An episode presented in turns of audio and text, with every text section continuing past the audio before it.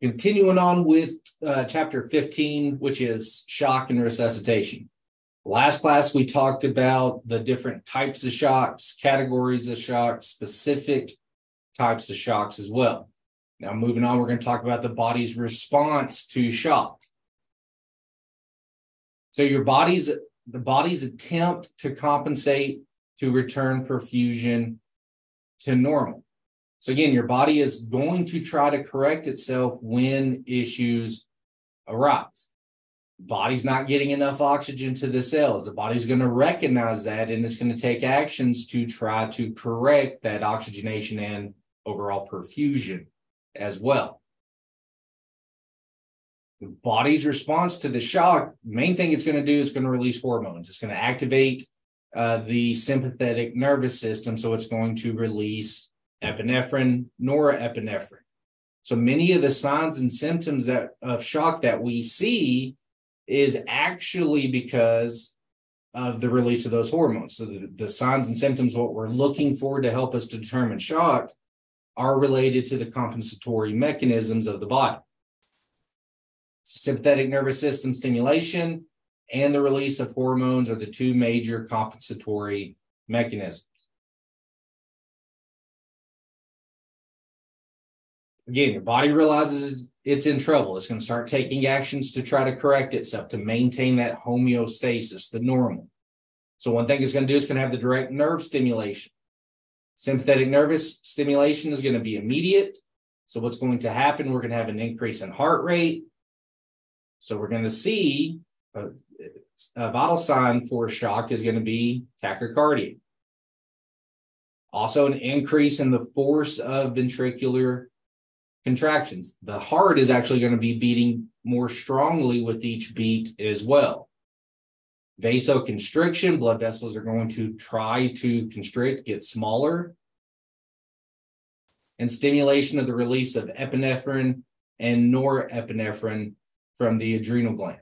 Again, your body's trying to protect itself. It's trying to restore perfusion back to normal. So body realizes, hey, I'm not getting enough oxygen and and glucose, these essential nutrients. So it's going to try to get more oxygen and glucose to the cells. So what it's going to do, it's going to try to circulate more oxygen. So it's going to speed up that heart rate, try to get more oxygen to the cells. Again, increase the force of ventricular contraction. It's going to make that heart beat stronger to ensure that more that oxygen is able to circulate. Vasoconstriction as well is going to constrict those blood vessels. It's going to try to increase blood pressure to try to ensure that those cells are getting perfused. Respiratory rate is also going to speed up as well. So patients are likely going to be breathing faster than normal as well. Again, trying to draw more oxygen into the lungs. The body's not able to pinpoint the true specific cause because with that epinephrine, it's not going to pinpoint, okay, well, it's a breathing problem, so I'm just going to speed up respirations. Body can't do it, can't be that specific. So by the release of those hormones, it's going to pick up everything, all the factors that come to getting oxygen to the cells. It's going to try to speed those up, make those work better. So the release of the hormones, the effects of the hormones are more sustained. So we get that direct nerve stimulation, but it's going to be relatively short acting. The main thing when that sympathetic nervous system is activated, what's going to occur is the release of the hormones. The hormones get released, now we're getting those same things that we've talked about, but they're going to be more sustained, long lasting. Epinephrine has the effects that causes vasoconstriction, so the blood vessels are going to constrict, trying to increase cardiac output. Again, trying to make sure those cells are getting as good of circulation as possible. Norepinephrine, the main thing that nori, norepinephrine is going to do is causes vasoconstriction, other hormones are getting released as well. Some of these other hormones are going to do things like they're going to decrease urine output. So it's going to make the body maintain and hold on to the fluid that it does have. And hormones are also releasing that's going to try to increase and drive glucose as well. So again, those effects on the hormone. Uh, epinephrine has beta response, alpha responses as well. So beta 1, tachycardia, In, beta 1's increased contractility of the heart. Vasoconstriction is alpha response. Cool, clammy skin. Sweat gland stimulation, decreased insulin secretion. And that's going to be the main thing the conversion of stored glucose in the liver to glu- uh, glycogen in the liver to blood glucose. So again, some of the signs and symptoms we're going to see on a patient with shock, again, a lot of it is going to be directly related to these hormone releases. So the tachycardia that we see, pale, cool, clammy skin, pupillary dilation, pale, cool skin, clammy skin, tachycardia. Again, vasopressin is going to decrease urine output. Vasoconstriction, again, is going to try to drive and increase blood pressure, angiotensive or tension, glucagon, so forth as well. Again, the main hormone that's getting released that's doing the most for the body during shock is going to be epinephrine, norepinephrine right behind it. So there's different stages of shock as well. So through the compensatory measures, the body continuously attempts to compensate or to overcome, to fix itself for the shock. So, however, if the conditions continue to get worse, the body will not be able to keep up, compensate adequately. So we we're looking at the patient, we're looking at vital signs, and we're trying to determine what type of shock stage of shock that they're in. We're trying to determine are they in compensated shock or compensatory shock, meaning they're able to try to maintain relatively normal homeostasis in the body, or are they in decompensated shock where the body cannot keep up and now the patient is starting to fail. So, compensatory shock again, your body is able to compensate for what is going on. So the body is able to maintain near normal blood pressure and perfusion to the vital organs. So remember, we talked about what is the, the, the best reliable vital sign that we have in the body uh, in order to determine perfusion is going to be the patient's blood pressure. So if the patient is able to maintain a normal blood pressure, that's telling us that the vital organs are getting perfused so the patient is compensating for what's going on with them, whatever co- is causing that shock.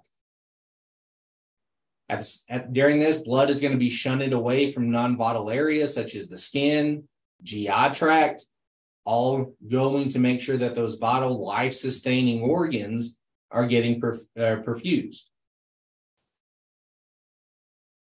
During this time as well, we may also see in those pulse pressures starting to narrow as well.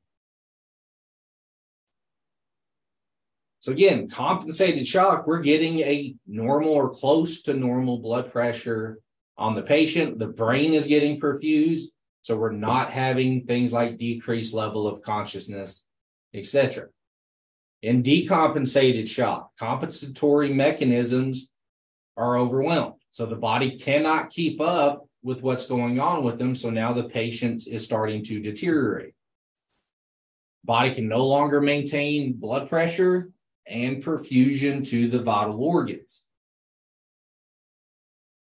And it's in decompensated shock when the patient moves from aerobic metabolism into anaerobic metabolism. Again, we're not getting adequate perfusion to the vital organs, so those vital organs begin to fail, leading to MODS, which is multiple organ dysfunction syndrome. The stage in which multiple organs begin to fail throughout the body from extreme prolonged hypoxia, altered metabolism, elevated carbon dioxide, and acid levels in the body. And once we get to MODS, it can be referred to as irreversible shock, means the patient's about to code on it. So the main thing that we look at for us to determine if a patient is in compensated shock or decompensated shock, there's two things that we look at. The biggest thing is the blood pressure. So, as long as the patient's blood pressure is normal or close to normal, not hypotensive anyway, then we're going to assume that the patient is in compensated shock. If it's beginning to fall, drop, it's hypotensive, Now they're moving into decompensated shock. The other thing that we look at is brain perfusion, so level of consciousness. Patients alert, they are probably compensated. If they are unresponsive, definitely going to be in decompensated shock. So, again, those are the two things that we look at blood pressure and mental status. So, during our assessment, trying to determine if a patient's in shock. If a patient's in shock, the signs may be subtle or extremely profound, regardless of how that presentation is. If the patient is in shock, we have to be able to recognize it and start treatment of it quickly. So we may have somebody that's just in the early stages of shock compensating very well for the shock, but again, we have to be able to recognize that they are possibly in shock. So during our assessment, trying to determine is this patient in shock, consider history findings, physical assessment findings, signs of perfusion disturbances, and vital signs. Make sure we do a good, thorough assessment. And again, just like everything else we've kind of talked about, don't rely on a single sign or symptom or vital, even a single vital sign for that matter. Make sure that we are looking at the patient as a whole before we come up with our field diagnosis, what we think is wrong with the patient. So, assessing the patient's history. Make sure that we obtain that chief complaint. What's going on with the patient? Why did they call for an ambulance today? Get your sample history, full sample history. Paying close attention to things like the medications that the patient is, is taking certain medications like beta blockers, calcium channel blockers can alter the response to shock. Beta blockers, especially. Beta blockers is a drug that's used for high blood pressure. How it works is, or one of the ways it works, is it actually slows the patient's heart rate down. So we've already talked about normal response to shock. The heart rate is going to elevate because of the release of epinephrine. Well, if that patient's taking beta blockers, the heart rate's probably not going to get elevated like it would if a patient wasn't on beta blockers. Those the medication is going to prevent that heart rate from increase. So these medications can mask or alter the signs and symptoms of shock. Also remember that increased heart rate is a compensatory mechanism. It's how your body's trying to correct itself. So if a patient's taking beta blockers what type of effect is that having on those compensatory mechanisms? Well, it's altering them. So it may cause that patient to move from compensated to decompensated shock much quicker. Other items, like if the patient has a pacemaker, that pacemaker may also prevent the heart rate from increasing, uh, elevating as well. So, again, these are just things that we need to think about, ask these questions when we're assessing for a patient that we suspect is in shock. Physical exam. Vital signs again can com- appear relatively normal in compensated shock, especially very early on in that shock response. So look for signs and symptoms of other uh, of poor perfusion. Things like restlessness and anxiety. If epinephrine's getting released, restlessness and anxiety is going to be a normal response. That's that the uh, epinephrine release is going to cause that, and the body realizes, hey, something is not right. So that's normally a very early sign that something is wrong with the body, as the patient is extremely restless and having some anxiety. Skin condition maybe give us a clue as well. Again, as that blood is getting shunted away from the skin and we're getting vasodilation, we're going to start seeing the full, clammy, diaphoretic skin. It's going to start sweating heart rate and strength.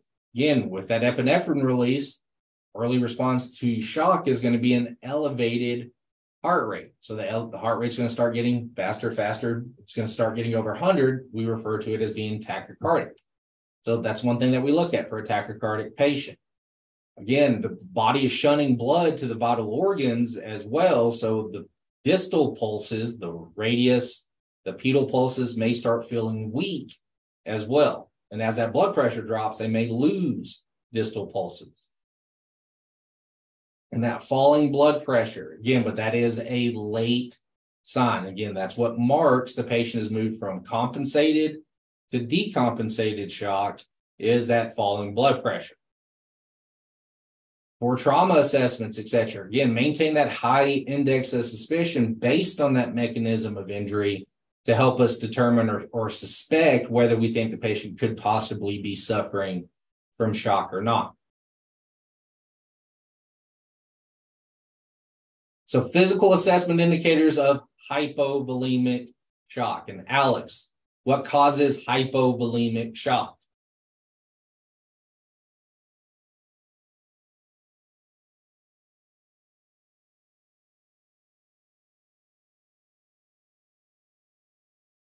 Alex, do you know?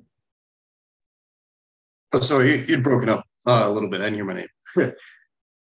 what causes hypovolemic um, shock? Uh, I can't remember honestly. Somebody help him out.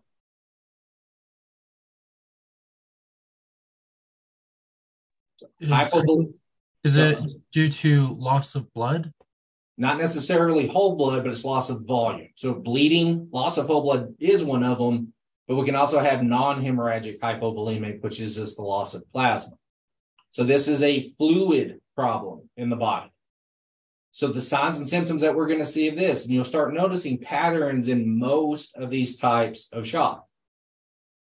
Vital signs, we're going to start having low blood pressure. Again, all forms of shock at some point are going to lead to low blood pressure because blood pressure is the best tool we have to determine perfusion. Narrowing pulse pressures. Right here, we're going to have tachycardia, rapid heart rate over 100. Tachypnea, fast breathing rate, full clammy skin, unattainable or poor SpO2 sat readings. Oftentimes that is caused by we're not getting good circulation to the extremities. And remember, a pulse ox does require pulsating blood. Anxiety, again, that's often the first indication that something's going on. Progression to a decreased mental status, pale, cool, clammy skin, delayed capillary refill, weak or absent peripheral pulses, again, especially as that blood pressure begins to drop, and a decrease in urine output. Now, us in the pre-hospital setting, we don't worry too much about asking about urine output unless we suspect a urinary uh, concern. But again, tachycardia, tachypnea, pale, cool, clammy skin, and at some point, a falling blood pressure as well. Cardiogenic shock. Cassidy, what's causing, what's the cause of cardiogenic shock? What's failing in this case?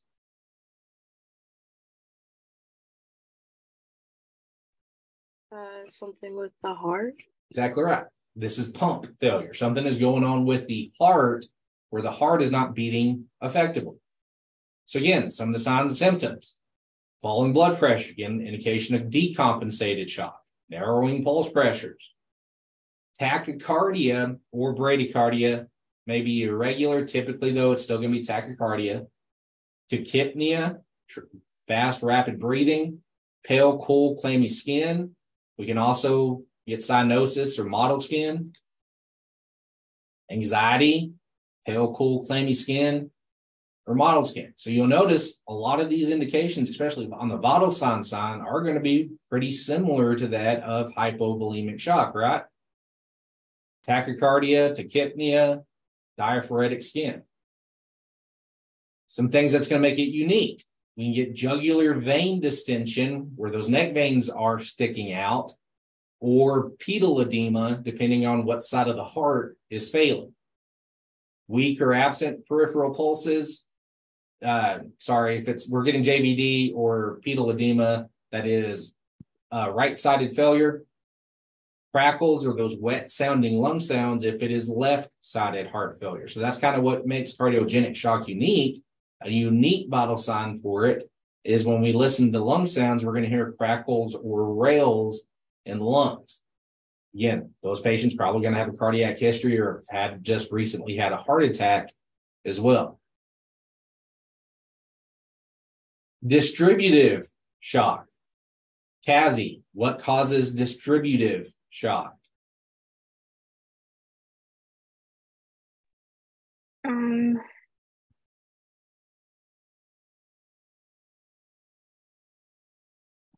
Uh, like a reduction in the vascular resistance.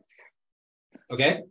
Which translate that for me, who doesn't know what the hell you're talking about. I'm not in the medical field.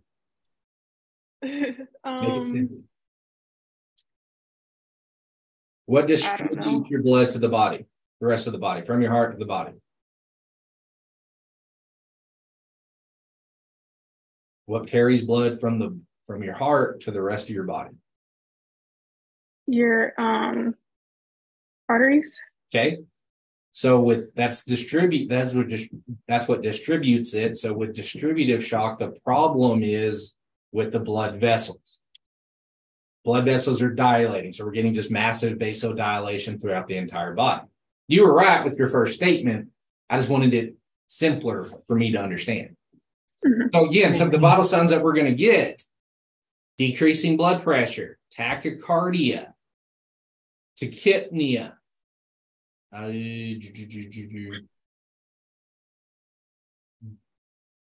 diaphoretic skin, mottled skin as well. So again, a lot of those vital signs, especially heart rate, respiratory rate, and eventually blood pressure, are all going to be similar for the forms of shock, with one exception. We'll talk about that coming up. Again, now when we get into distributive shock, there's different causes of distributive shock. If it's anaphylactic reaction, we're going to have things like hives, urticaria. Uh, we're going to have edema or swelling, typically in, a lot in the face, angioedema, tongue, mouth, face, etc. If it is septic shock, that often is accompanied with a fever. So the skin may be flushed. It may be hot to the touch as well. So again, with distributive shock, again, the clues about what else we see on the body, as well as those vital signs, may give us an indication of what actually is causing that type of distributive shock. Nathan, go ahead. Um, vasodilation is when the arteries and or arteries get bigger, right? Yeah, they dilate. Blood vessels then- dilate. Yeah. Okay, and then so con- vasoconstriction is when they get smaller as well. Correct. Yes. Okay, thank you. So, especially with distributive shock, remember we talked about epinephrine getting released. We talked about norepinephrine getting released. What are those going to do to blood vessels? Well, they're going to constrict them to try to increase and drop blood pressure. It's when the epinephrine can't combat what else is going on, so it can't keep up with it, is when we start getting those falling blood pressures, etc. The sepsis, the anaphylactic reaction is just more than the epinephrine released by the body can handle. So, obstructive shock. Howard, what causes obstructive shock? obstruction in the blood flow. Very good. You remember what the three items or three conditions that causes obstructive shock?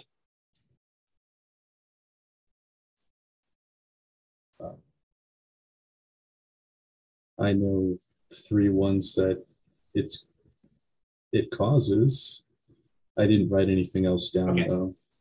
So the three conditions that causes obstructive shock are pericardial tamponade, pulmonary embolism, and uh, tension pneumothorax. So what we're going to see vital signs wise, narrowing pulse pressures, tachycardia, tachypnea, pale, cool, clammy skin. So again, vital sign wise, basically going to be the same, falling blood pressure at some point. Again, now we're trying to determine, or whatever that cause is, may alter some presentations as well. So for pericardial tamponade, tension pneumothoraxes, we may get JVD because the heart's not able to fill up with blood adequately. So blood starting to back up in the body. Uh, per, uh, tension pneumothorax, we're going to get that tracheal deviation away from the injured side. That trachea is not going to be in the center of the throat. We're also going to get absent lung sounds on one side of the body. For pericardial tamponade, we can get muffled heart sounds if we listen to heart sounds with our stethoscope as well.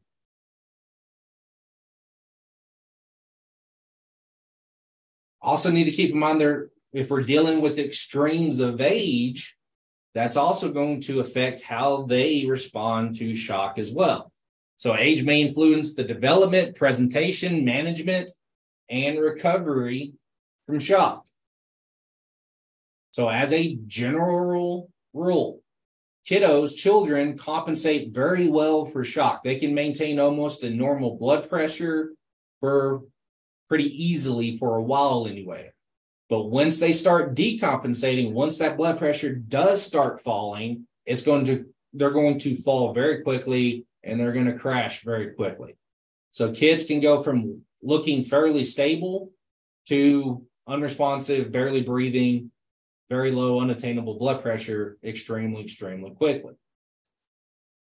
Geriatric patients, on the other hand, they don't compensate well at all. So after the onset of shock, their body's not going to be able to compensate. So they're going to start, they're going to move from compensated to decompensated shock extremely quickly.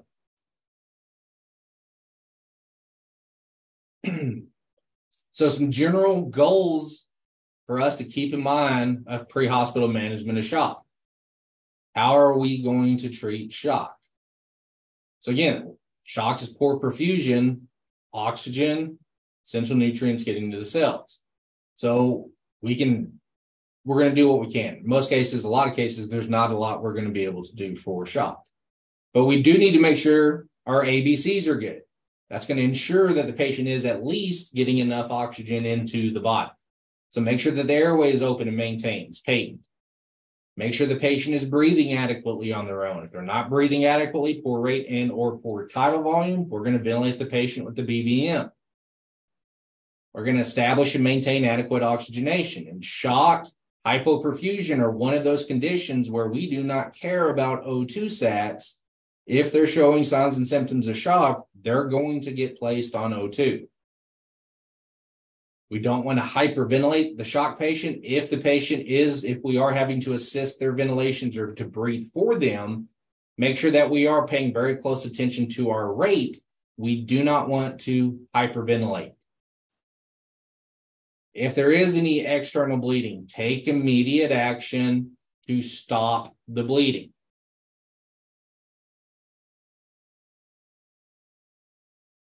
If they do have fractures, we can splint those fractures. But again, especially for uh, if we're talking about trauma, if it's a critical trauma, and if they're showing signs symptoms of shock, that's a critical trauma.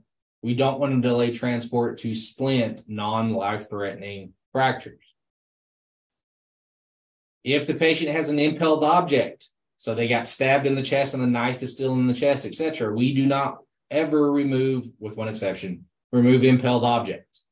That can that impaled object may be acting to help actually control the bleeding at that time. And if we pull that knife out for example now they may start bleeding very heavily. So as a general rule we do not remove impaled objects. We leave them in place. So just secure it in place and move on something that is very important but is often easily overlooked when we're dealing with shock victims is we have to take steps to control their body temperature we do not want them to get hypothermic or drop their core temperature. And their skin's already going to be diaphoretic, so they're already going to be prone to losing temp. So something as simple as covering the patient with a blanket can make a big difference in patient outcomes. So shock victims, cover them with a blanket. We want to keep the patient supine or even put them in a shock position with the feet slightly elevated. We don't want to sit them up because if their blood pressure is already dropping, the heart is going to have to work that much harder against gravity to ensure that the brain is getting perfused. So with shock victims, they either need to be completely supine or shock position with the feet elevated. We can apply the PA, PASG according to local protocols. PASG is typically not used anymore. I don't know of any services that are carrying them. PASG stands for pneumatic anti-shock garment. And again, they used to be the best thing in the world until science and research showed that they actually suck and was causing more damage than good. So we do not in this region do not use the PA, PASG. Rapid transport to the hospital. Again, especially traumas, the, it's automatically considered a critical trauma if they're showing signs and symptoms of shock, 10 minutes or unseen or less. And consider ALS intercept, but again, weighing that risk versus reward. We, the ultimate goal for major uh, trauma, again, what they need in most cases in order to survive major traumas is going to be surgical intervention. So that should be our focus is to get them to the hospital as quickly as possible. So the review of vital signs for shock. So with most forms of shock, what we are going to see, elevated heart rate, diaphoretic skin. Now there is some exceptions. Septic shock, it's going to be running a fever. Anaphylactic shock is going to probably be flushed with hives, uh, facial edema, and low blood pressure. But again, that low blood pressure is a late sign. Now, neurogenic shock, and we've talked a little bit about neurogenic shock. Neurogenic shock is the shock that has a very unique presentation compared to the other forms of shock. So, with neurogenic shock, again, neurogenic shock is caused by a spinal injury. That spinal injury, significant spinal injury, is preventing the brain communicating to the rest of the body for the release of that epinephrine, the use of that epinephrine as well. So, if epinephrine is not getting released, we're not going to see things like the rapid heart rate. And in fact, with neurogenic shock, we tend to see a slower than normal heart rate. And we get weird skin signs as well. Diaphoretic skin above the injured site, warm and dry skin below the injured site. And again, still a form of shock. So we still get that low blood pressure. Again, that is the indication that it's moved from compensated to decompensated shock. Make sure that you understand the vital signs for shock. Several questions on the tests are going to be, they're not going to say the patient's in shock. We're going to give you a scenario, or I'm going to give you a scenario. You have to make that determination. Hey, this patient's in shock, and then base your treatment on that. Uh, that. Okay, so that was shock. Now we're moving on to resuscitation in cardiac arrest. Resuscitation means bringing a patient back from potential or apparent death. And resuscitation focuses on the management of the airway, ventilations, oxygenation, and restoring adequate circulation. And we're going to fall back on with CPR, patient in cardiac arrest. We are going to fall back on the American Heart Association guidelines. So cardiac arrest occurs when the ventricles of the heart do not are not contracting or cardiac output is ineffective and no pulse can be felt. So again, that's what cardiac arrest is. Patient's heart has stopped. We can't feel any pulse on the patient. So oxygen blood's not circulating throughout the body. So we're starving and depriving the brain of oxygen. And those brain cells are going to begin to die within four to six minutes after the heart stops. So the goal, and why there's been big initiatives with late rescue or CPR dispatchers telling people that call 911, teaching them how to do CPR on the patient, is to restore at least some circulation to the brain. So we're trying to prevent those brain cells from dying as quickly. Cardiac arrest patients are described as having suffered sudden death when the patient dies within one hour of the onset of the signs and symptoms. So, sudden death, patient starts having chest pain within an hour, they're in cardiac arrest. That would be a sudden death. So, are okay one minute, have a complaint, and then dead within an hour of that complaint is again sudden death. A common cause of cardiac arrest or what occurs when the patient goes into cardiac arrest is a cardiac dysrhythmia that's known as ventricular fibrillation or VFib. It's where there's still electrical activity in the heart and the ventricles, but it's not able to generate a pulse, and the basically the electrical activities is just going haywire through the heart. VFib is treated with defibrillation. So getting a patient in VFib onto our AEDs, uh, performing that shock is going to give the patient the best chance of survival while we're doing CPR at the same time. So pathophysiology of cardiac arrest. During cardiac arrest, the body is going through three phases. As the longer it goes, they start moving through these phases. That's eventually left untreated, corrected, it is going to lead to death in the patient. Those three phases include the electrical phase, the circulatory phase, and lastly comes the metabolic phase.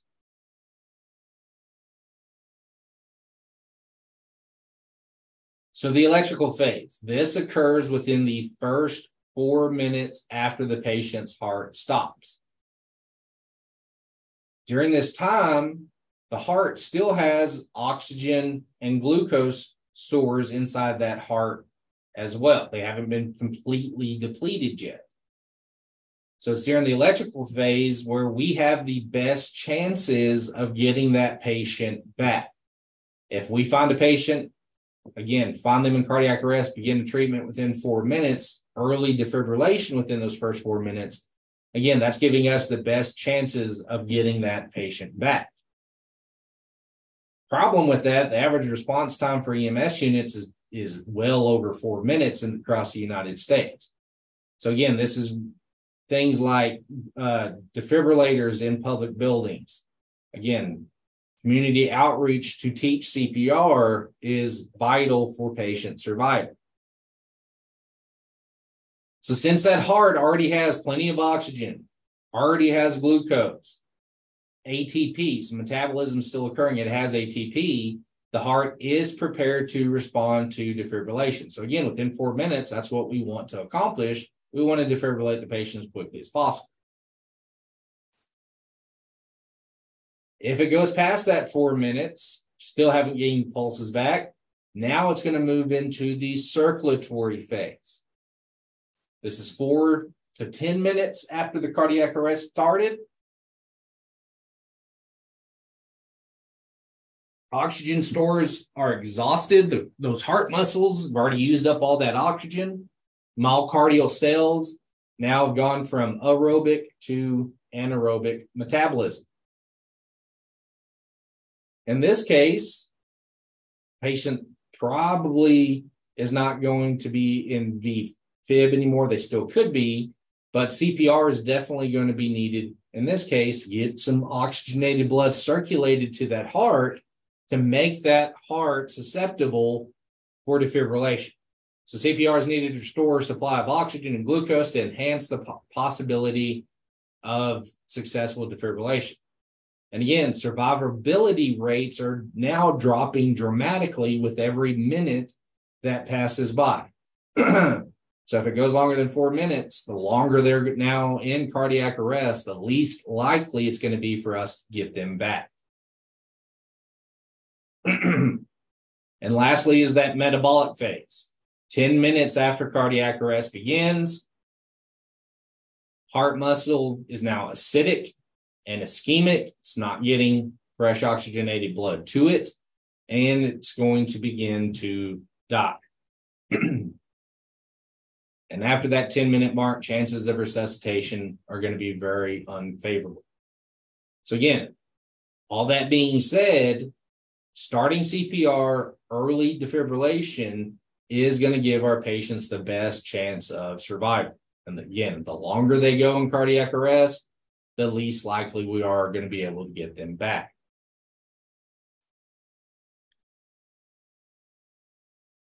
So there are some terms that we need, need to know related to out of hospital cardiac arrest, which is abbreviated OHCA. So things like downtime. It's the time from arrest to beginning CPR. How long was that patient in cardiac arrest until CPR began? unless it was a witnessed arrest or somebody saw them go into cardiac arrest, we may not know the actual downtime. The total downtime is from the time they went into cardiac arrest until we get them to the ER. So again, we're giving a report. They want to know what the how long they've been down. They're probably asking the total downtime. How long have they been in cardiac arrest? ROSC or return of spontaneous circulation means the patient has regained a pulse on their own. Heart started beating again on its own.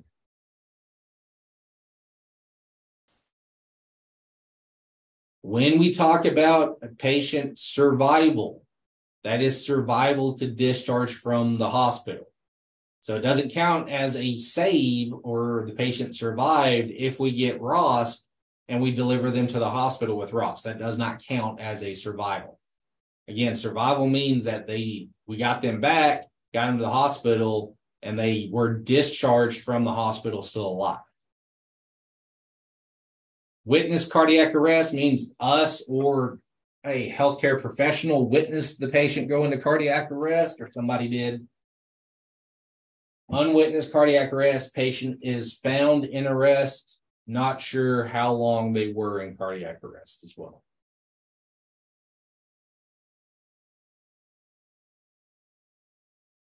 So withholding a resuscitation attempt. Again, not every single patient we find in cardiac arrest are we going to have to try to save. Sometimes they are beyond that point where we don't have to start CPR. Common occurrence reason or common reason why we don't have to do CPR on a patient is if they have a DNR. In Texas, the DNR uh, state accepts is the out of hospital do not resuscitate form. It must be physically present, the form, or they have the state approved bracelet or necklace as well. And again, there are big pushes, and this may have been talked about uh, that first day of class with other forms like the POLST forms, probably the most common, trying to make that the nationwide standard for do not resuscitate order. State of Texas requires that your protocols document and have some type of procedures dealing with DNRs. So make sure that you, once you get hired somewhere, that you do understand your SOPs dealing with DNRs. Again, the POLST form, it's not valid in Texas.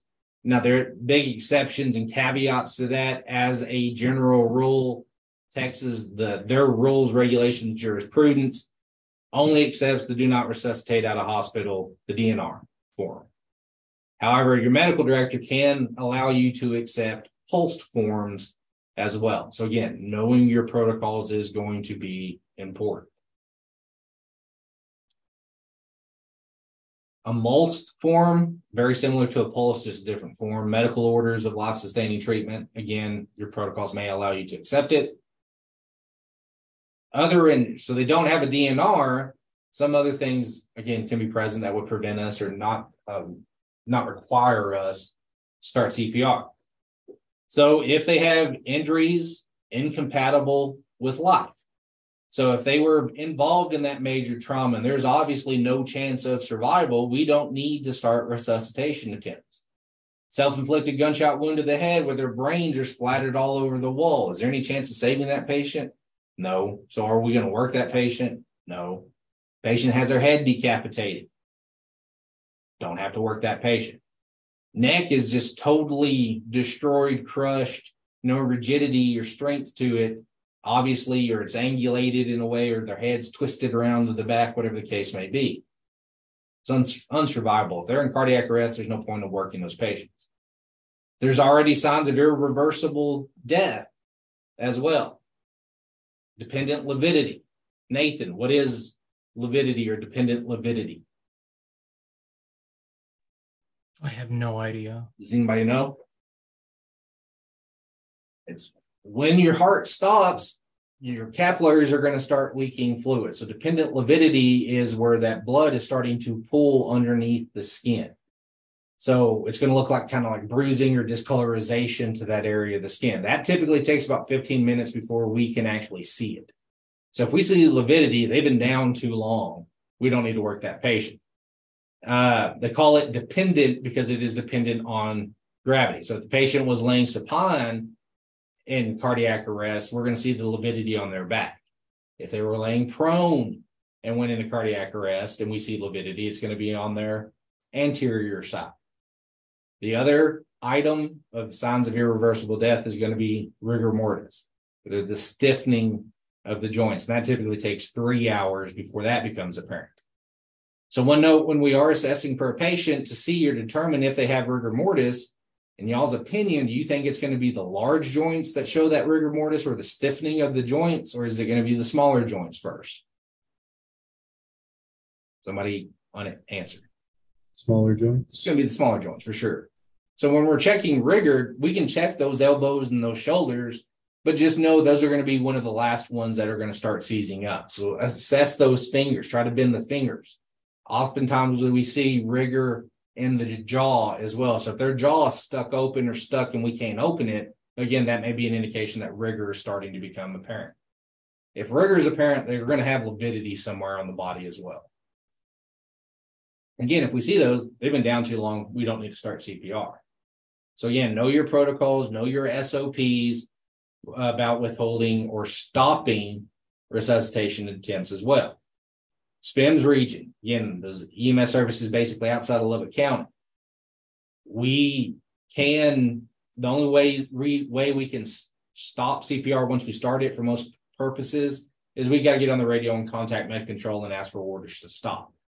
UMC EMS, they have standing protocols that after certain amount of time, a certain criteria is met, they can go ahead and stop those resuscitation efforts. So again, just know your protocols. So resuscitation cardiac arrests. This is the old the book that we're using is still to the 2015 standards. However, National Registry, the test that y'all will be taking will be based on the 2020 standards. And there hasn't been big differences between the 2015 and 2020 standards. So the chain of survival, success successful resuscitation depends on a sequence of events. Pediatric chain is going to be slightly different than that of an adult patient.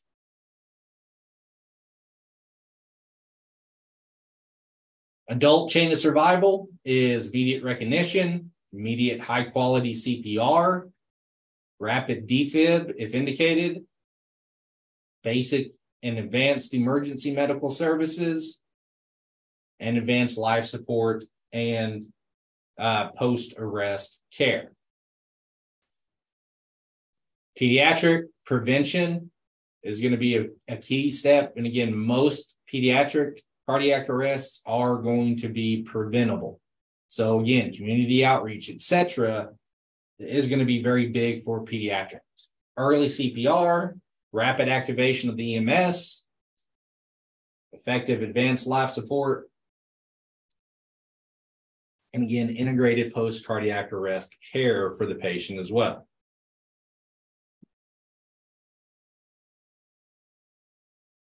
So again, depending on what is what rhythm they're in, defibrillation may be very important. And the only way to know what rhythm they they're in is to put them on for us at the basic level is to put them on a defibrillator. So getting them on our AED is going quickly is going to be an important uh, step. So the rationale for early defibrillation. Most frequent initial rhythm in cardiac arrest is ventricular fibrillation or VFib. The most effective treatment for VFib is going to be defibrillation. And again, like we already uh, stated, the longer that patient goes in cardiac arrest, the least likely we are to get them back.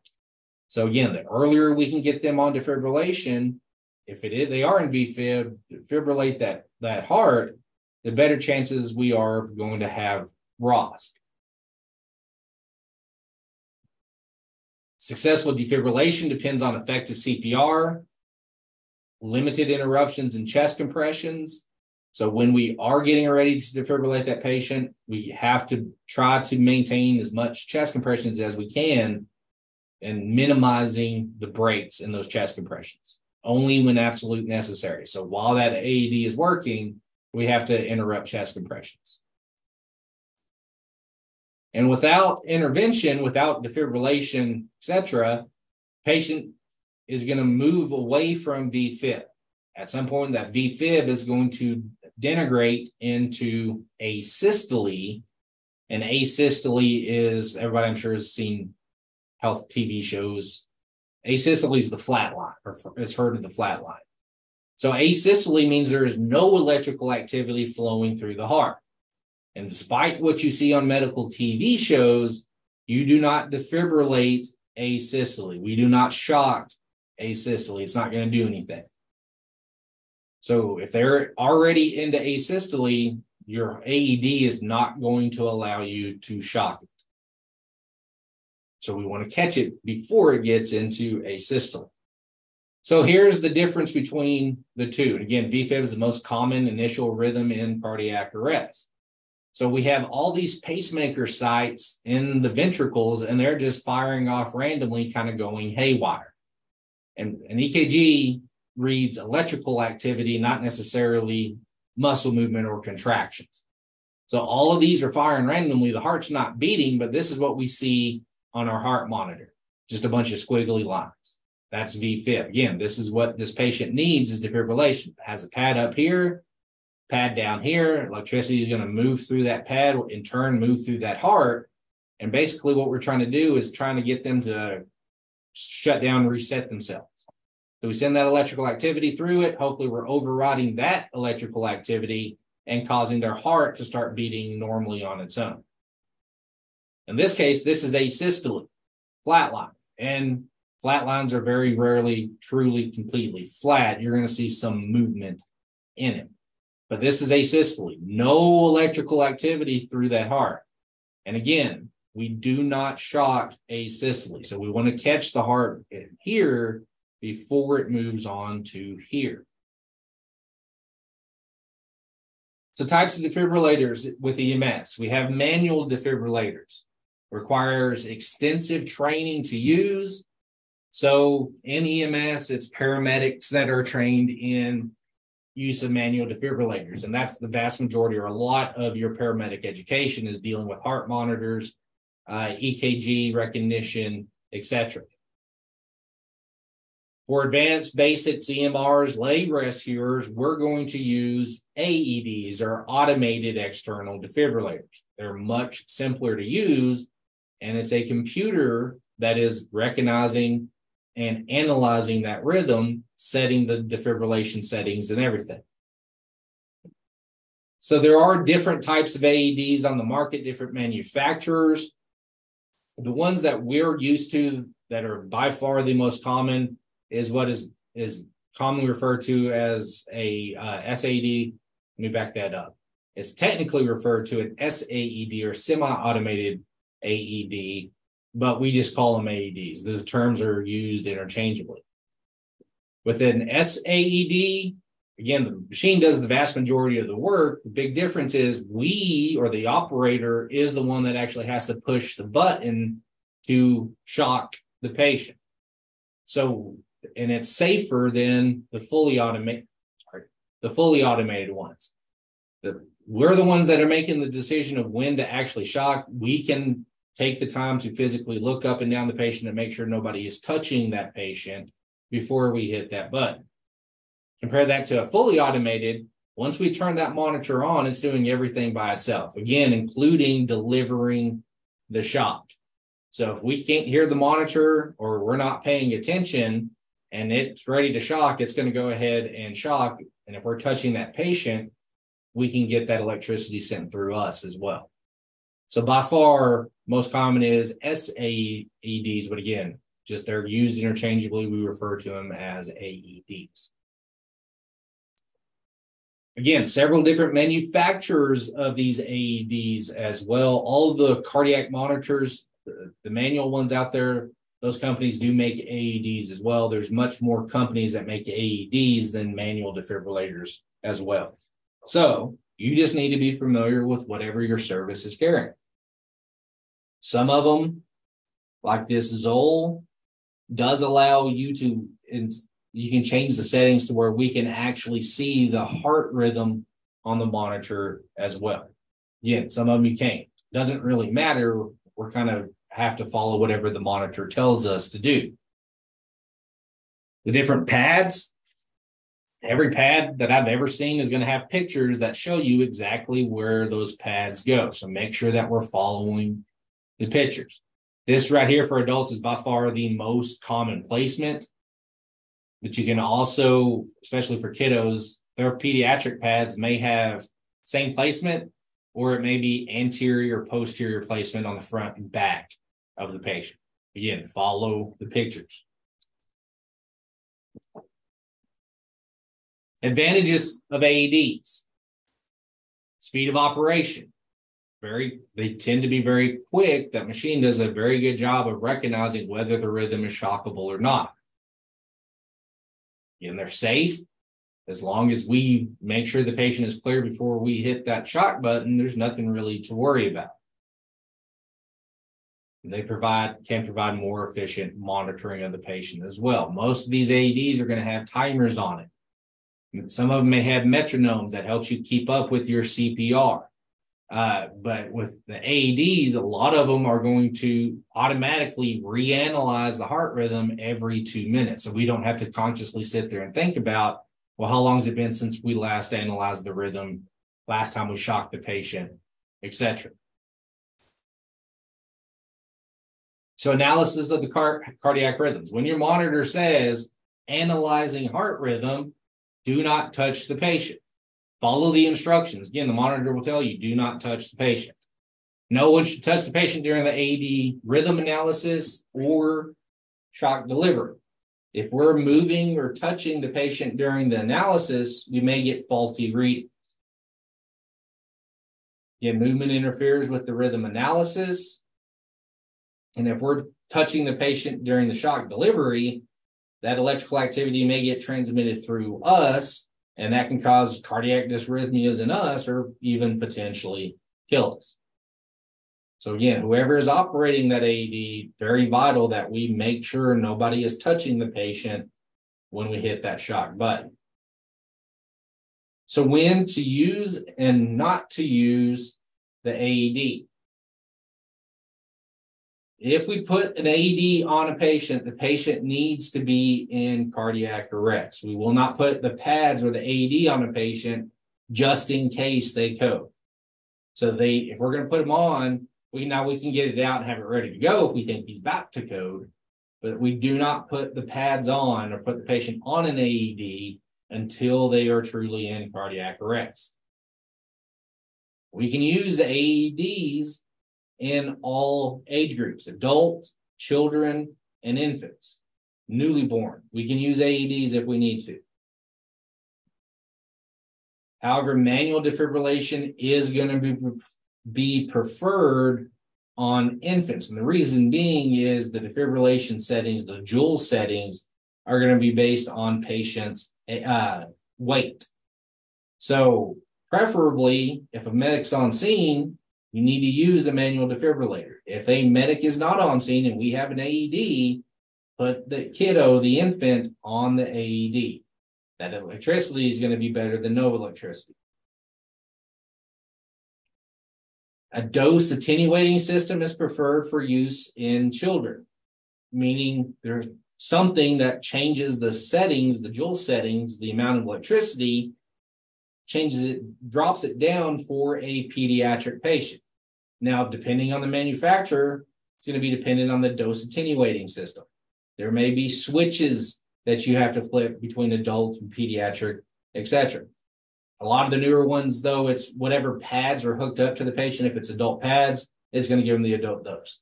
If it's pediatric pads, the microchip recognizes that it's a pediatric pad and it switches the dosing down for you.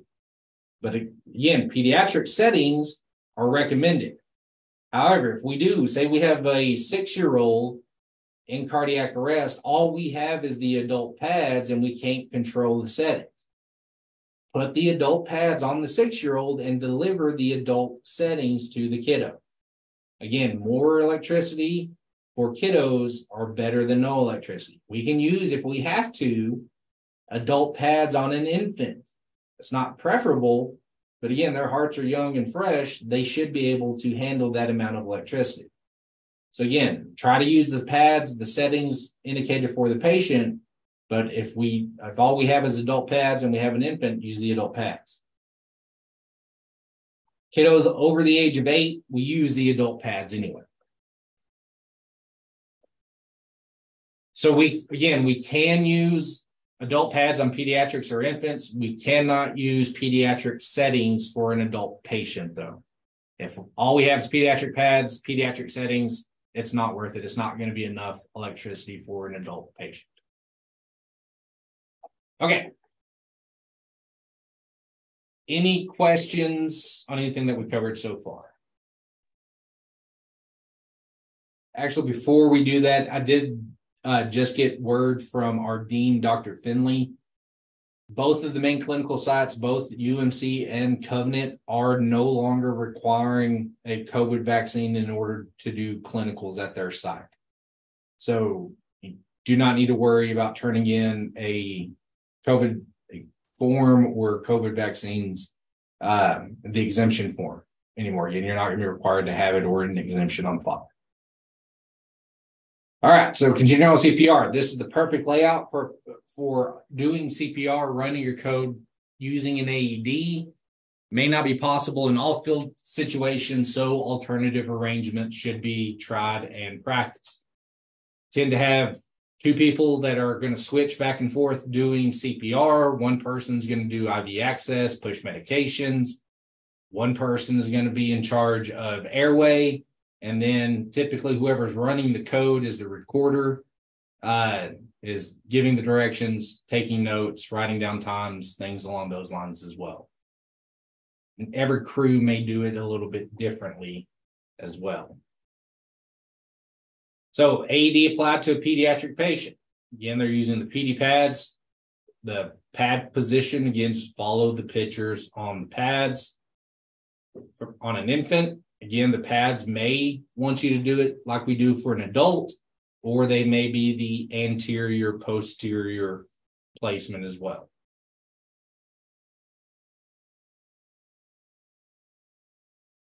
So recognizing and treating cardiac arrest and start with our scene size up. Oftentimes we're going to get dispatched to either cardiac arrest or an unresponsive patient. Once we get on scene, we're going to start our primary assessment. Now, if how we do a primary assessment on a completely unresponsive patient may be just a touch different depending on whether they're in cardiac arrest or not. If the patient appears unresponsive without signs of life, quickly check for breathing and a carotid pulse. Just like we, we learned in CPR class. We do not want to assess for a pulse for longer than 10 seconds. While we're doing this assessment, if the patient's not breathing, does not have a pulse, we immediately start CPR following the CAB approach, chest compressions, airway, and breathing. So if they're in cardiac arrest, we do chest compressions first before we worry about airway, then breathing. If they do have a pulse, now we go back to more of our traditional primary assessment. Make sure that airway is open. Make sure they're breathing adequately. For infant CPR, kiddos less than one year of age. It's going to be a little bit different. If a kid is less than one and their heart rate is less than 60 with signs of inadequate perfusion, and if a less than a one year old, if an infant has a pulse rate less than 60, they're going to have signs of inadequate perfusion. We're going to start chest compressions. Even though the kiddo, the baby, has a pulse, it's way too slow to be effective. So we're still going to provide chest compressions at that rate between 100 and 120 110 kind of being our sweet spot, what we aim for. For infant CPR, our single rescue ratio is 30 to 2. If we have two rescuers, it's going to be 15 to 2. Using when we're doing chest compressions with two rescuers, we have to use the two thumb encircling technique. The depth of these chest compressions is one third the depth of the chest, which is approximately half, one and a half inches in depth. Again, there's an example of that two thumbs encircling technique where we're wrapping our hands around the infant with our thumbs on the sternum and giving the chest compressions that way.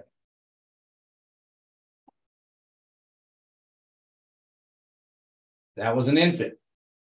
Where do we check for a pulse at on an unresponsive infant? It's the brachial artery.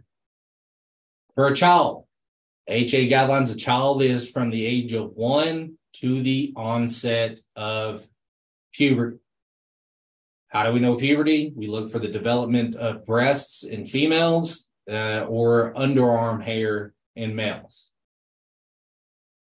Pulse rate is less than 60. Signs of inadequate perfusion. Again, we're going to go ahead and start chest compressions, even though their heart is beating.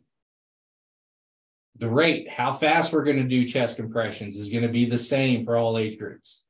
It's going to be 100 to 120 per minute, with 110 kind of being the goal.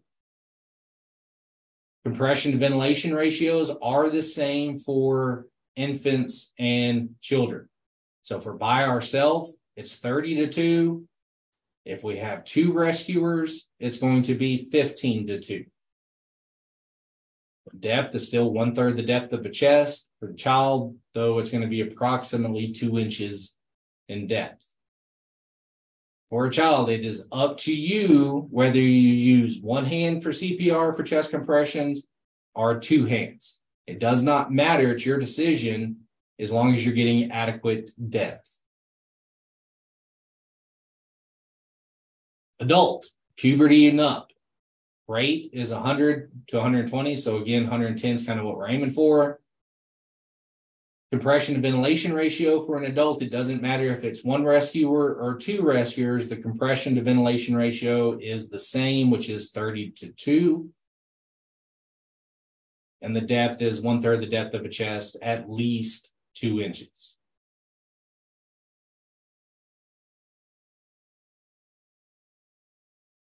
Doing a secondary assessment for cardiac arrest. Patients in cardiac arrest, we still need to get a history from family members or bystanders. We want to know well, what's going on. Attempt to obtain the history from bystanders or relatives. While we're talking to family or relatives, bystanders, etc., though, we're still treating our patient. So do not interrupt chest compressions or delay defibrillation trying to get a history from the family members general rule with CPR is we try to never interrupt chest compressions for longer than 10 seconds.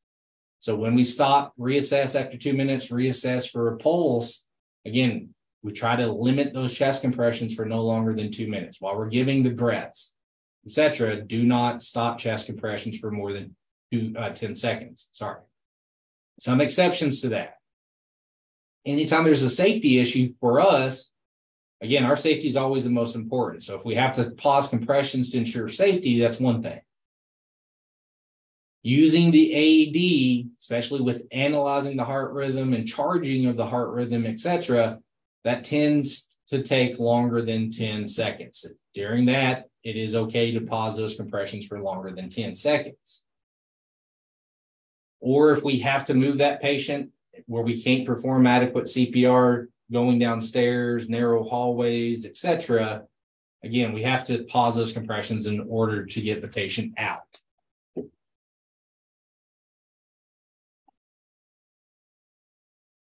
Our reassessment process, we're going to reassess for a pulse and breathing every two minutes of CPR.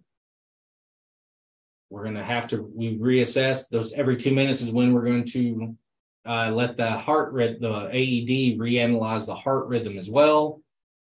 And we need to be rotating compressors out at least every two minutes, or at the max every two minutes. If the compressor is fatiguing before two minutes are up, you can switch them out earlier than that. If we ever get ROSC, the return of spontaneous circulation, we can stop CPR, but we need to ensure that we are monitoring the patient closely because it's very common that we get ROSC back, get the heart beating again, and then a few seconds later or minutes later, they lose pulses again and go back into cardiac arrest. So if we do get ROSC, continuous monitoring of that pulse and breathing is going to be vital.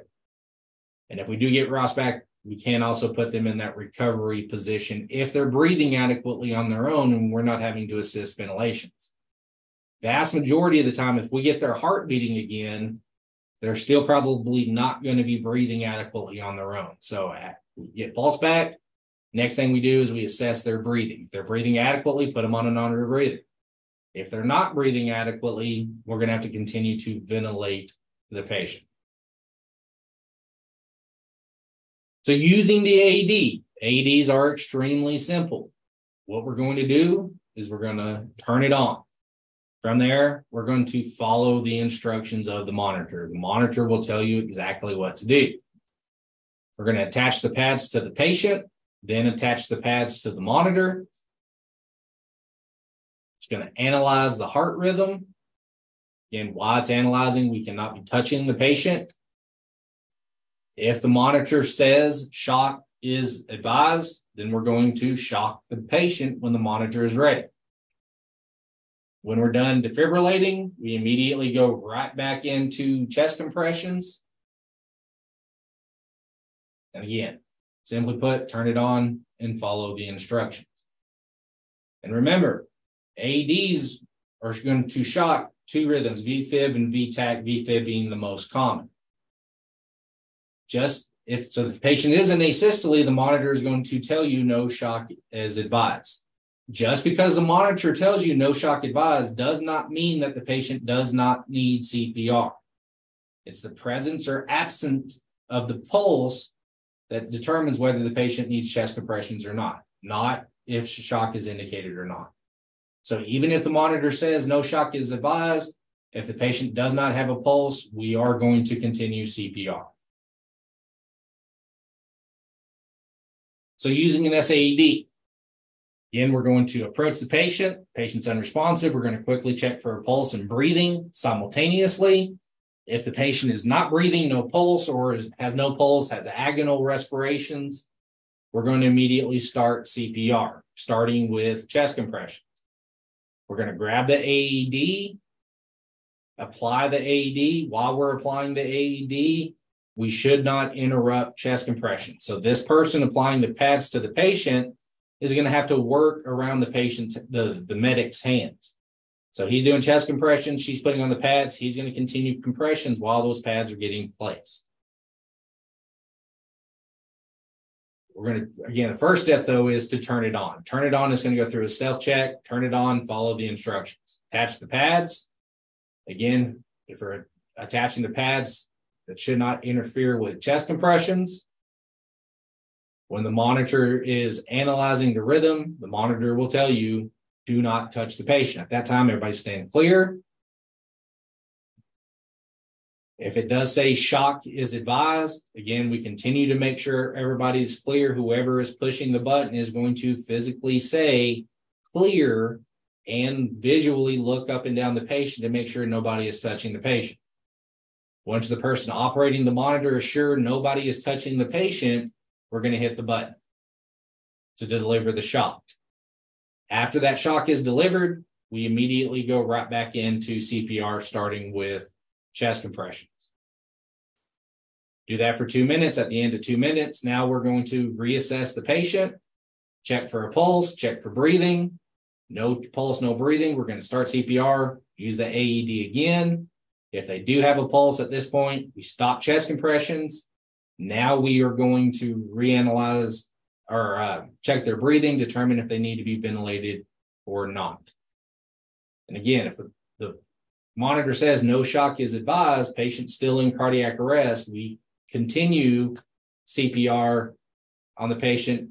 Every two minutes, we'll reassess. We'll let the heart monitor reanalyze every two minutes even if it's now saying no shock is advised. Does that make sense? So two minutes, it says no shock is advised. We'll continue CPR for two minutes. Two minutes later, we're going to uh, analyze the heart rhythm again with the AD in case there is a change. Key points in AED. Follow the voice prompt instructions in the order that they are given. If the monitor that we're using is extremely old. I'm talking about 18, 20 years old. It may do stacked shocks, three stack shocks right after another instead of just the one single defibrillation. Follow whatever the monitor tells you to do. If it's wanting to do three stack shocks, let it do three stack shocks. We do not touch the patient while the monitor is analyzing or during defibrillation. And if it's getting interference from movement, etc., the monitor is going to tell you. Uh, motion detected, etc. Verify if that's the case. Look, make sure that nobody is touching or moving the patient. If nobody is, then what the issue probably is is that your pads are not stuck firmly enough to the skin. So if nobody's touching the patient, nobody's moving the patient, run your hands back over those pads, make sure those pads are firmly stuck to the chest. If we're en route to the hospital and we're still using the AED, the ambulance may have to be stopped, pulled over for the monitor to properly analyze the heart rhythm. Again, movement in the back of that moving truck may cause a uh, poor reading or it may tell you motion detected. So we may need to pull over. If something is going on or something is wrong with the AED, if it takes extended amounts of times to analyze or otherwise malfunctions, just go right back into chest compressions. And again, as I stated earlier, not all victims of cardiac arrest need defibrillation. If no shock is advised, patient does not have a pulse, resume CPR.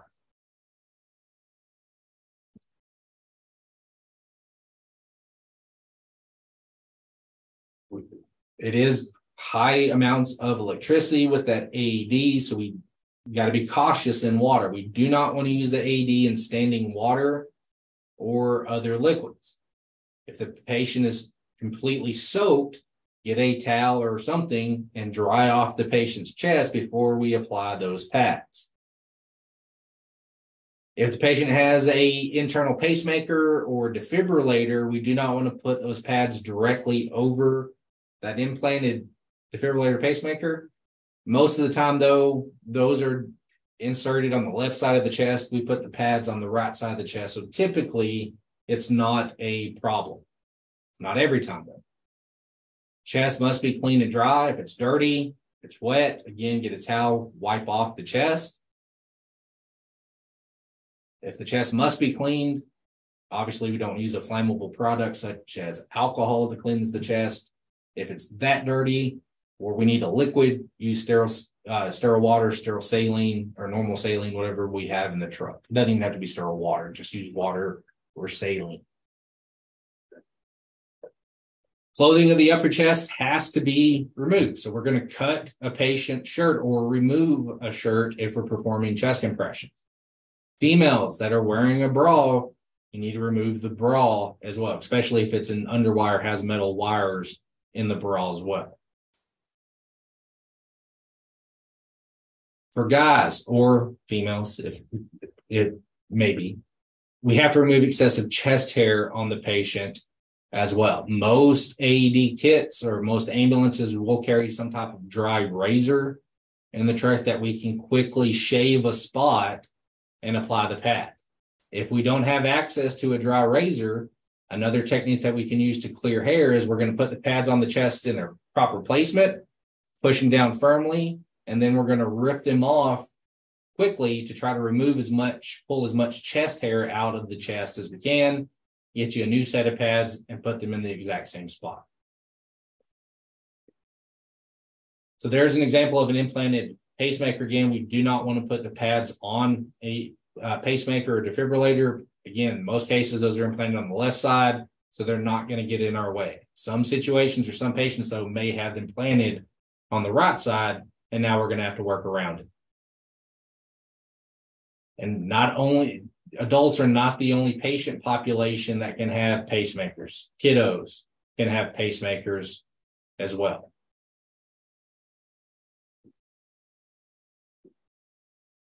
Use caution on defibrillating metal surfaces. Again, there's these possibilities, probably pretty slight, that electricity can get can transmit through that metal surface. And if we're touching the metal surface, we may get shocked as well.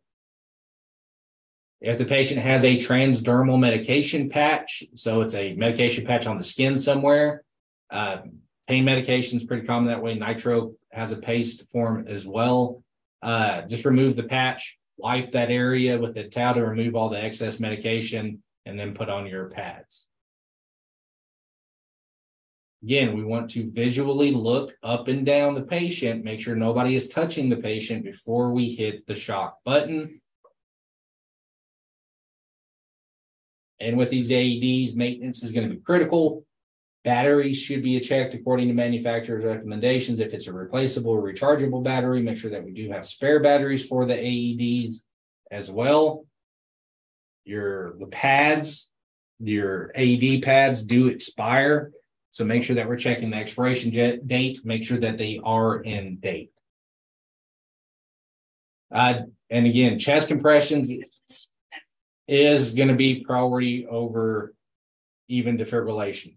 So we have we have to continuously provide chest compressions when we are not using that AED.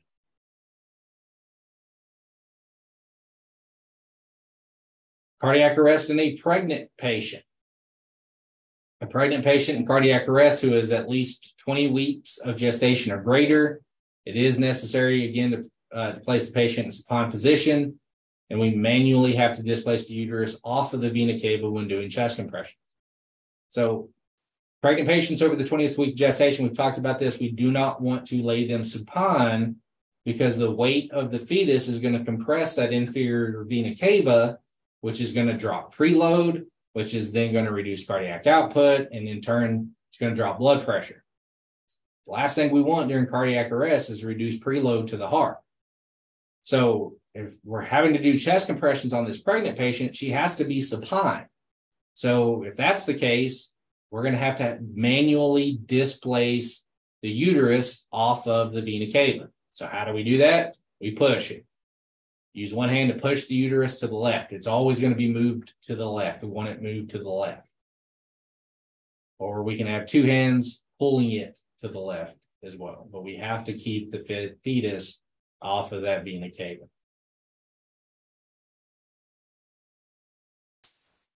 So transporting a patient in cardiac arrest.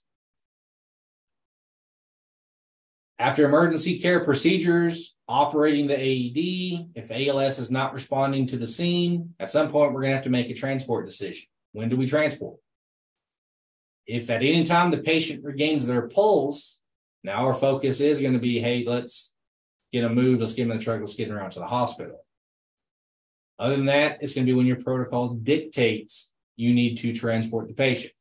Your protocol may state after two uses of the AED, whether shock was advised or not, after we analyze the rhythm two times, now we're going to transport the patient if they're still in cardiac arrest. Again, just follow your local protocols.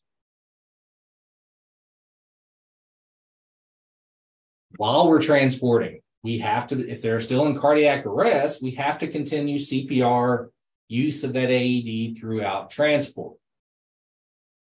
Again, ultimately it's going to boil down to know your local protocols. If we are defibrillating in the back of the truck, just be very cautious of that. Uh, and may may have to stop the ambulance for analysis of that heart rhythm. And with cardiac arrest, especially, we need to try to get ALS on scene with that patient as soon as we can. So request them early, see if they're available to respond.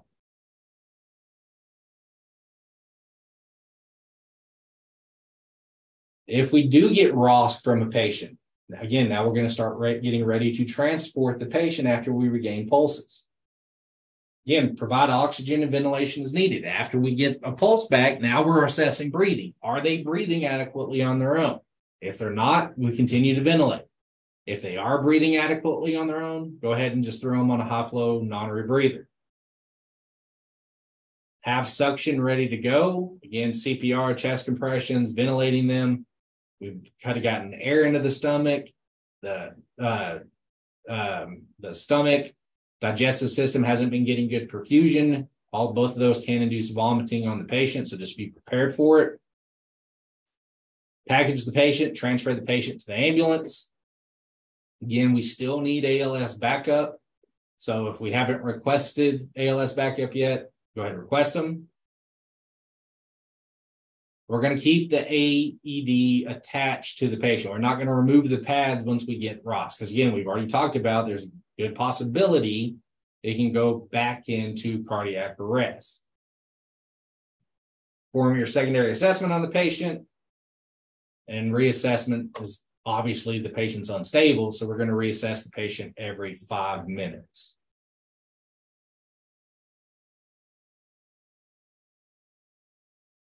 Post arrest care, so we get them back. Some indications that ROSC have occurred on the patient. So things that we're on the lookout for. If we see these, it may be an indication that the patient has regained a pulse.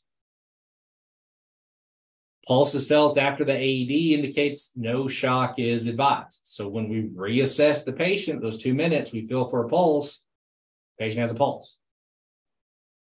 If the patient begins breathing spontaneously on their own, if they start breathing on their own again, they have to have a pulse. or if the patient begins to have movement. Again, all of those are indication that the patient has regained pulses. Again, once we determine, hey, patient's pulse is back, next step is immediately to assess ventilations. Avoid oxygen, potential oxygen toxicity issues by keeping oxygen saturations between 94 and 99%. Again, if they're not breathing adequately, which is by far more the most likely situation, heart's beating, but they're still not breathing adequately, we're going to continue to ventilate them with the BVM. Some newer technology is automated chest compression devices. These are mechanical piston devices or belt, compression belt type of devices that performs compressions for us. So we're not having to sit there and switch out uh, CPR every two minutes. Properly used, it can provide consistent chest compressions even during transport. And there's been studies that have proven manual chest compressions, once we load a patient in the back of the truck and begin transport, manual compressions are absolutely terrible. So uh, these machines can provide adequate, consistent chest compressions, regardless if we're on scene or we're in the back of that moving ambulance. Again, can have a low distributing band or vest or the piston driven. And if your service does have any of these devices, again, just make sure you're you are familiar with the device. There is the Zoll version of it, the AutoPulse. Again, has a small backboard looking device. Put them on, and we put that band on the patient. And then here is the controls for the device, and the band will squeeze the patient's chest for us. This is a Lucas device. This is by uh, a different type. This is a piston driven device. So we put this on the patient. The piston goes over the chest, controls up top, and the piston will do the chest compressions for it. So, in summary, shock is a critical condition related to a decrease in vascular volume, vasodilation, poor cardiac vascular volume, sorry, that's loss of fluids or blood, poor cardiac function, a weakened heart, or vessel disturbances, vasodilation. And again, shock results in a shift from aerobic to anaerobic metabolism.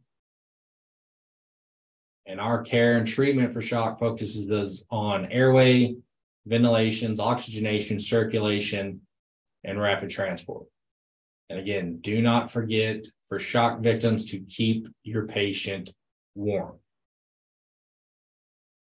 Chain of survival for cardiac arrests includes immediate recognition and activation, activation, early CPR, rapid defibrillation, effective advanced treatment, advanced cardiac life support, and integrated post cardiac arrest care. Okay. Any questions over